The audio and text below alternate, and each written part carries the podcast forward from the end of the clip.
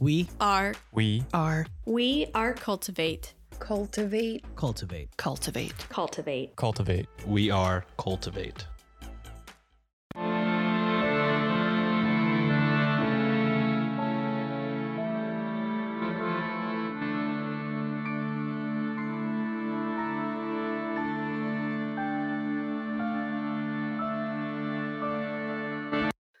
Hello and welcome to Ye Olde Crime, where we discuss the funny, strange, and obscure crimes of yesteryear.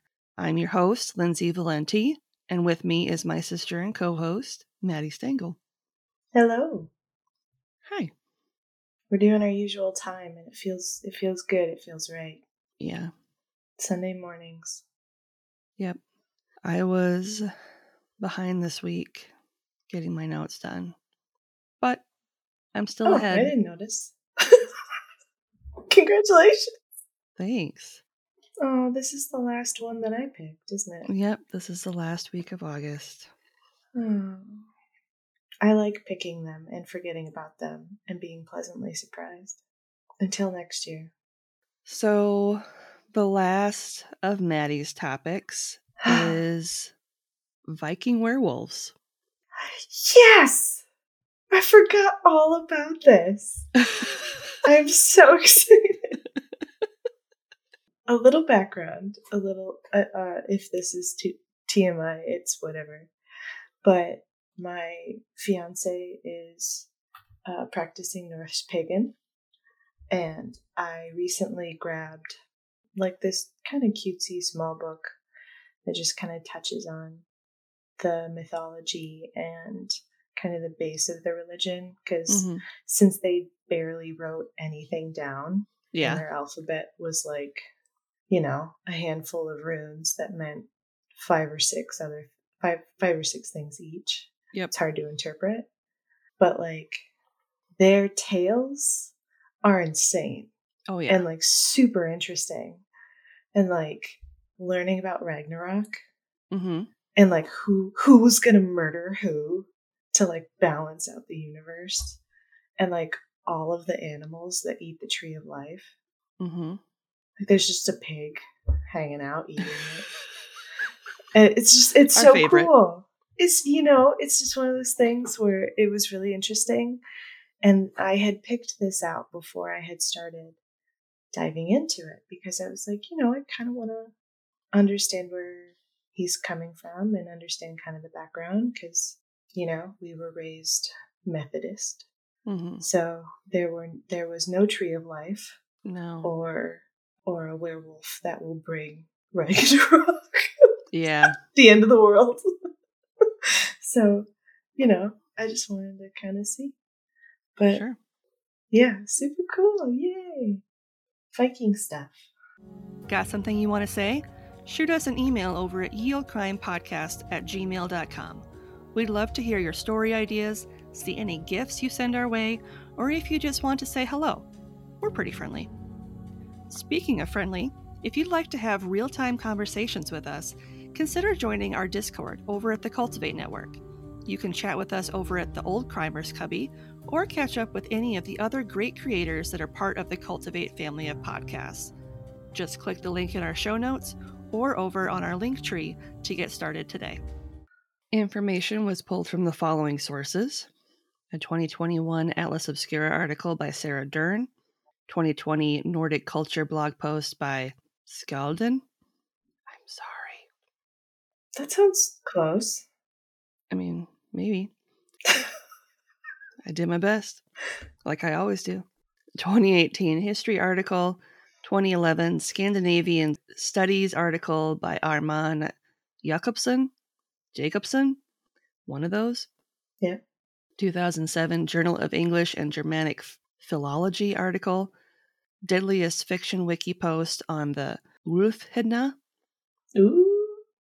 Museum of the Viking Age, Myths of the World blog post, and a werewolves.com article. Bringing back werewolves.com. Love werewolves.com, you know? It's really your one stop shop for anything human wolf hybrid related. Exactly. Yeah. Be funny if it had like a really fancy full moon calendar too. Oh man, can you imagine? Yeah. and links to all of these articles will be included in the show notes. As we already alluded to, to close out birthday month, I apologize in advance for my poor pronunciations throughout this episode. Just But, think uh, of shopping in IKEA Yeah, and be like, you know, you think you know how to pronounce, but you don't. no. It's okay. If you've gotten this far with us, you kind of know what to expect at this point. so, That's so true. oh no. I mean, we're on episode 112, so yeah, you know what you're getting into. yeah. The effort is there, the execution isn't always. Yep. But the effort is there, and that's what counts. Yes. Yeah. So, to start, I'm going to discuss the Norse myth regarding Sigmund and Sinfiotli, who are a father and son pair that are best known in the saga of the Volsungs. Yay. Spoiler alert, as with most myths, shit's gonna get weird, Yeah, and we're just gonna jump right into incest, so buckle up. sounds about right. Sigmund, the father in this duo, is the oldest son of the king of Hunland, aka Volsung, and the daughter of a giant or a giantess. Uh, the Jotun or Jotun, Jotun, Jotun, Jotun. Jotun. Yep. Sinfiotli is the son of Sigmund and his sister Signy. But Yeah. before you judge poor Sigmund super harshly, Signy slept with him in the guise of another woman. So make of that what you Yeah. will. Yeah. In in the mythology too, Loki turns into a horse to make a horse baby. So Yep.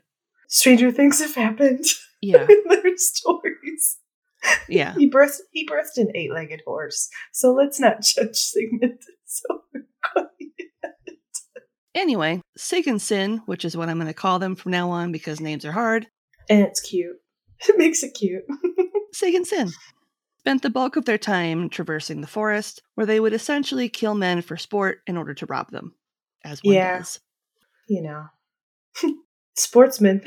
Yep. Just really dark Yep. ones. During one of these killing sprees, the pair came upon a house within which they found two sleeping men. These men wore gold rings and had two wolf skins with them, but not just any wolf skins, magic wolf skins. Uh oh. These magic skins required the wearer to don the guise of a wolf for 10 days at a time. Both Sig and Sin put on a wolf pelt each and soon transformed into wolves themselves, going on all fours, growing fangs, and howling at the moon. Did they know that it was going to trap them for 10 days? Nope. Yeah. It was a pleasant surprise, or not so I'm pleasant su- surprise. I'm sure. But considering they're stealing them, they deserved it a little, I think. Yeah. After they found they were unable to take them off, they decided to each go their own way, with the exception that should either of them encounter more than seven men, they would call for the other to come to their aid. Okay. So if they're like guaranteed to die, essentially. Yep. Yeah. First, Sig, the father, came across seven men, so he called for Sin, and they killed them all together. Oh. Father bonding. Mm. Not long after they once again parted ways, Sin found 11 men and fought and killed them all by himself without asking Sig for his help. That's not going to end well. Sig, angered at his son for not calling out for aid, bit him in the windpipe before he carried him back to the house and sat by his side. Cute. The house, which has, had since been abandoned by the two sleeping men who they had robbed. Yeah. That makes sense. He just goes in there and he's like, This is my house now. He Yep. murders the men who are still asleep for some reason. Right. The the takeaway with the pelts is once you're a human again, you sleep for ten days. Yep. Hibernate. You know, it's a vicious cycle. it is. One day, Sig watched two weasels playing before one bit the other in the windpipe, ran off, and then returned later with a leaf. Curious, he watched as the weasel set the leaf down next to the one he had bit, and Sig watched in astonishment as the weasel was healed. So his windpipe magically fixed Yeah. itself. Thanks to the leaf. Yep. Sig then went out of the house, where he encountered a raven that was flying with a leaf. The raven brought it to him, and Sig then returned to the house and placed the leaf upon Sin's windpipe, watching as it healed. After the required 10 days had passed, both men were able to remove the wolf skins, at which point they promptly burned them to ensure that they could do no further harm. I mean, okay, but that sucks. You just ruined it for everybody else. Yeah, It'd be kind of cool to be a wolf for a few days, just like like frolicking in the forest. maybe, as long as you didn't go on murderous rampages. Yeah. Well, that wouldn't be my intent, but you know, No. Maybe it would be back then because it was really very much kill or be killed. Yeah, it's a little more aggressive, you know, when you have giants and who knows if you kind of retained your consciousness. your consciousness versus becoming more animalistic in your behaviors. Yeah. Like, does it increase by day? Yeah, So it's harder to take the pelt off. I don't know. This tale is one of the most popular from the Volsung saga, which was first written down around 1270. The story of Sig and Sin are just one of 50 different werewolf stories that Vikings loved to tell to one another as they passed the long, dark winters. That makes sense. The Viking Age went from around the latter half of the 8th century, or the 700s, to the Mhm. latter half of the 11th century, or the thousands. During this time, the people native to Norway, Sweden, and Denmark would travel to other countries and areas of the world by sea. Vikings were excellent seamen. and it wasn't long before they established themselves as a powerful force to be reckoned with. It's a very nice way to put them, to describe them. both uh, in power and in virility, as we Yeah. as we know. We're descendants of them Yeah, because of rape and pillaging. You know, you know, as they do. Yeah, it's it's kind of the same thing with like people being related to Genghis Khan. Yeah, yeah, It happens. it happens. It happened. It's not great, but it Yeah. The concept of a man shapeshifting into a wolf as a result of magic or a curse is a common legend. The use of an enchanted sash, magic cloak, or as we just learned, a cursed wolf pelt are just a few. Mhm. Vikings had a hot and cold relationship with wolves, making their place in Viking society a bit of a complex one. Mhm. On the one hand, as a mostly agricultural society, the Vikings feared the wolves, knowing the destruction that they could bring. Yeah. On the other, they admired and appreciated their strength and cunning, their fierceness as killers who worked as a team. Because that's what they did. Yep, because of this duality, one had to be careful when it came to the wolf. Yeah. A perfect example is the story of the wolf Fenrir, who, unlike in Thor Ragnarok, was actually the son of Loki and the giantess Angerboda.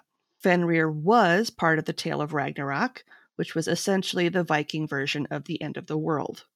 Mhm. During Ragnarok, Fenrir would kill King Odin, even though in the Norse mythology, wolves, in addition to ravens, are quite dedicated to him. Mhm.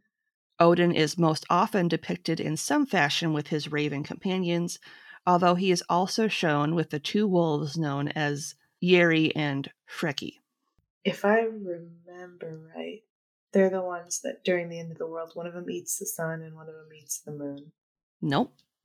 Those are different ones. Di- those are different ones. Yep. See, I need to read more. Yep. When it comes to Ragnarok, there are other evil wolves as well Skoll and Hati Hovratanisan. Mm-hmm. The Yep. pair are the children of a Jotnar named Jarnvadur in the Ironwood of Jotunheim. Their mother gave birth to many Jotnar that all resemble wolves. Skoll is always chasing the sun, and Hati the moon. During Ragnarok, the pair would swallow both, plunging the world into darkness. Yep. As noted in the Prose Edda by Snorri Sturluson, quote, In the east the old one lives, in iron wood, and there she bears Fenrir's brood. From all of them comes one in particular, the ruin of the moon in the shape of a troll. He gorges himself on the life of doomed men, reddens the god's dwelling with crimson gore. Dark goes the sunshine for summer after, the weather all vicious. Do you know now or what? End quote. I always think it's kind of interesting that no matter what religion you are, there's always some sort of like depiction of a nuclear winter, Mm-hmm. which I always thought was really interesting. Or like celestial anomalies like the blood moon, which that poem kind of reminded me of like the blood moon or Yeah. harvest moon. Which is super cool when you see it. Yeah. The Old Norse, Vagir, is used for wolf, but it is also the same word for exile. Yep. Being exiled from your community was the worst punishment a Viking could be given. Mhm. Vikings cared deeply about family and social ties. So to be cast out like a lone wolf could mean your literal death, as any Mm. exiled Viking that was found could be killed with impunity. Right. Well, and like just their native lands too. Like the climate was so harsh hmm that if you were alone and didn't have, you could, it would be very difficult to survive well. hmm 12th century historian Saxo Grammaticus wrote about another wolf centered punishment. Any member of Viking society who was found guilty of killing a close family member, such as a parent, spouse, or child, would be hung up by their heels next to a live wolf. but You can probably figure out what happens after that. yeah, I'm sure they didn't feed the wolf for a few days too. Probably, just like the pigs in France. Yep. And the rats in Game of Thrones. Yep. Gross. Because wolves traveled and lived as a pack, the symbol of the wolf was a powerful one in Viking society. In the words of Lars Brownworth, quote, Viking society functioned very much like a wolf society, with these alpha males who would occasionally work together, end quote. Yep. Now, before you get all Jesus fucking Christ, alpha males, keep in mind that even though the bulk of Viking sagas are about fighting, most bloody fighting, Mhm. there are tales where different chiefs work together to fight a common enemy. Yep. In sticking with the alpha male topic, I know it's gross, but bear with me. There were bands of warriors known as Ulfhedna that worshipped Odin. It is said that they would make blood curdling howls, fight with their fingernails, bite their shields when they bothered to use them, and seemingly felt no pain during battle. That's terrifying. Unlike other warriors, they wore wolf skins instead of armor. It's likely that the Ulfhedna would participate in some form of shamanic or magical ritual prior to battle in order to connect spiritually with the wolves. Oh man, using your fingernails to fight in a battle. Yeah, Could you imagine how terrifying it would be to go against them? and get like ripped apart, Like, it's- literally. It's already terrifying hmm knowing that your village is being raided by Vikings, hmm but you happen to be raided by the wolf ones. Yeah, yeah, the universe really, really, really looked at you and said, "Fuck you." yep. yeah. Ulfhedna were feared and respected. Considered elite warriors, Norway's first king, Harald I Fairhair, employed a band of Ulfhedna as his own personal bodyguards. It's a good idea. Ulfhedna have often been compared to berserkers, which were warriors who took on the animal characteristics of bears. So that's the difference. Okay. 8th century poet Hornclough wrote Raven Song about the Ulfhedna. Quote, Wolf coats, they call them that in battle, bellow into bloody shields. They wear wolf's hides when they come into the fight and clash their weapons together. End quote. So, you know how I mentioned the various sagas that Vikings would write? hmm Of the 46 Icelandic sagas that are known, 14 of them involve werewolves, and that's not even factoring in the Norwegian tales. Yep. Viking sagas were common ways, much like the stories and oral traditions of other tribes around the world, that they shared their beliefs regarding the world. They believed that humans occupied the middle, while gods and giants had their own separate territories. Not only that, but other creatures such as elves, Disir, Huldras, and dwarves occupied their own lands, primarily forests, lakes, the soil, mountains, and even the sky. Not all entities were helpful, like Odin himself, who was both a powerful protector and the god of death. Yeah. Yeah. One thing I thought was kind of interesting about the Norse gods is they're mostly good, but they still have human like flaws. Yep. So I thought that was really interesting that like there was no god that was perfect. Yeah. They were all an asshole at some point in their life. Yeah. The moniker of wolf was often considered a deadly one when it came to the Europeans who fought against the Viking raiding parties. yeah. 11th century monk William of Umage, sure, noted Yeah. that Vikings were, quote, agile wolves set out to rip apart the Lord's sheep, end quote. I mean, kind of. Yeah. Yeah. In a written recollection of the 991 Battle of Maldon, the Vikings were called, quote, the wolves of slaughter, end quote. Another recounting by Simeon of Durham stated that Vikings, quote, like fearful wolves, robbed, tore, and slaughtered not only beasts of burden, sheep, and oxen, but even priests and deacons and companies of monks and nuns, end quote. Yeah, they didn't care. Mm-mm. You were in their way. Yeah. Europeans knew the dangers that wolves posed, and following their introduction to the Vikings, comparing them to this fearsome creature seemed pretty logical. Yeah. History likes to use 1066, the year William the Conqueror, you know, conquered England, Yep. as the official end of the Viking Age. Fun fact William was the Duke of Normandy and a Viking descendant. Mm-hmm. In fact, it was the Vikings and their offspring that built up two of the greatest medieval powers in Europe England and Sicily. Sicily. It's just kind of funny. Yeah. In the 12th century, French poet Marie de France wrote Bise Claire, which translates to the werewolf. The story is about a baron who transforms into a wolf three days each week, and he's only able to return to the form of a man once he puts all of his clothes on. How do you do that as a wolf? I don't know. That's what I was wondering, and I was like, "Is there an, is there like a wood cutting somewhere of this, or like an illustration somewhere? I want to see this." He's ac- he was actually an amateur inventor. Yeah, He had like one of those Goldberg machines. I was just gonna say, kind of like um, Wallace from Wallace and Gromit. He gets tipped out of his bed into his pants. yep. When his wife steals his clothes and he is unable to turn back, it takes the intervention of the king to have his clothes returned to him, as well as his land and title. Funny. And it's believed that this story was kind of a loose comparison to William the Conqueror. Yeah.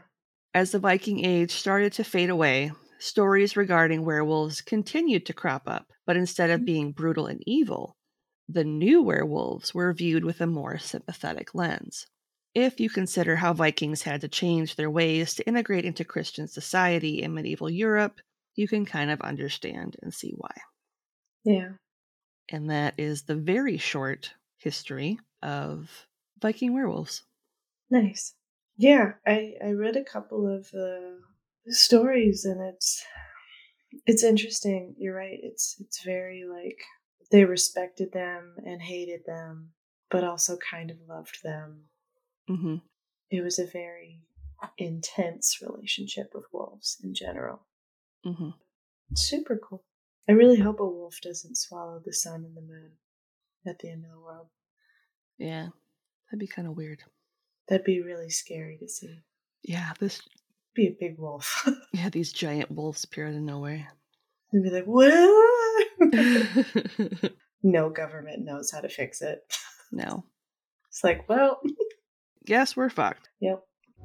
If you're interested in ad-free content, consider supporting us with a one-time donation either over on Buy Me a Coffee or our Venmo page, both of which are in our link tree and in the show notes. If you'd like early ad-free content, not to mention some bonus material, become a member of our Patreon today for as low as a dollar a month. We are Wendy and Beth, and we host the podcast Fruit Loop Serial Killers of Color. Tell the people about the show, Wendy. Well, happy to. As you might have guessed by now, our show focuses on serial killers of color. We decided to make this the focus of our show because most of the podcasts that we listen to focused on whole white serial killers, also male, cisgender, hetero serial killers. And we thought the space could use a little spice, a little diversity. Yeah, and we believe that the victim stories are important. Many of the victims are also BIPOC folks, and the media just doesn't focus on these people. We also get plenty of opportunities to discuss race, race relations, systemic oppression, policing, history, and culture. We learn something new every day, and we hope that you do too. Join us as we tell the fascinating stories of these crimes that often go untold by the mainstream media. Subscribe or download Fruit Loops Serial Killers of Color now on iTunes, Spotify, Podbean, or wherever you get your podcasts. Look alive, y'all. It's crazy out there. This week's podcast plug is the Fruit Loops podcast. Hmm. Fruit Loops Serial Killers of Color is a podcast about the often untold stories of true crimes committed by people of color, and more importantly, their victims. Contrary to popular belief, not all serial killers are straight cis white men. Who knew? Huh. Crazy. Wendy and Beth take deep dives into the lives and crimes of serial killers of color, and along the way discuss the history, culture, and social environment that may have contributed to the evolution of their crimes. Nice. And we will have a link to their show in the show notes. So, what is something good you'd like to share this week? Hmm. Oh, one good thing this week, since your oldest daughter's birthday week, hmm so that's always nice. No, I had a couple promising interviews for new jobs this week, which was really nice. Then I've been able to kind of relax a little bit and rest up and start taking things off my list that I was like, oh yeah, I'll do at some point when I take a day off. And I never took a day off. Yep. So it's been really nice just kind of cleaning all of the carpets and organizing the whole kitchen and making fresh bread and having time to kind of stop and do that. So, despite a semi stressful kind of situation, it's been okay. What about you? What's something good this week? Kind of a bittersweet thing this week was, funnily enough, on my oldest birthday, that was also the last day of our intern's internship. Oh, So we took them out to lunch and that was really fun. And then afterwards, we went to campus and went and got boba with them. So that was kind of Nice. fun to to do that with them. did you have the? They have the mochi donuts and Korean dogs too over there. We did we stopped at this boba place that's across the street from the Mochi Donuts place. Mm-hmm. and that's where we got our boba. But then Tiff and I, who had carpooled with me, we went across the street and I picked up mochi donuts and some more boba to bring home for the birthday girl. So, Nice. so yeah. Awesome. Looking for more content? You can find us online at yeoldecrimepodcast.com. If you'd like to see pictures from this week's episode, not to mention bonus content and funny memes, make sure to follow us on Twitter at YeOldeCrimePod and on Facebook and Instagram at Ye Olde Crime Podcast. On TikTok, of course you are. Follow us at Ye Olde Crime Podcast. All right. A great way to support the show if you want to help out, but can't do so financially, is to leave a review and rating on Apple Podcasts, Podchaser, Good Pods, or really wherever you listen to your podcast and are able to rate and review. Mm-hmm. This week's five star review comes from Fudget Review on Apple Podcasts, Cute. and they say original five stars. I've never heard most of what is covered on this podcast. I highly recommend for all true crime fans. Oh, thank you. Thank you. If you want a playlist of all our episodes on YouTube, click the link in our show notes or in our link tree and subscribe today for not only a list of our full catalog, but a separate list as well, just of our Can You Crack the Cramp Word segments. And this will also be the last week that you can get our birthday merch before Yep. I retire it again for the summer, Another year. for another year. Mm-hmm. And on that note, as always, I'm Lindsay. And I'm Madison, And we'll see you next time with another tale as old as crime.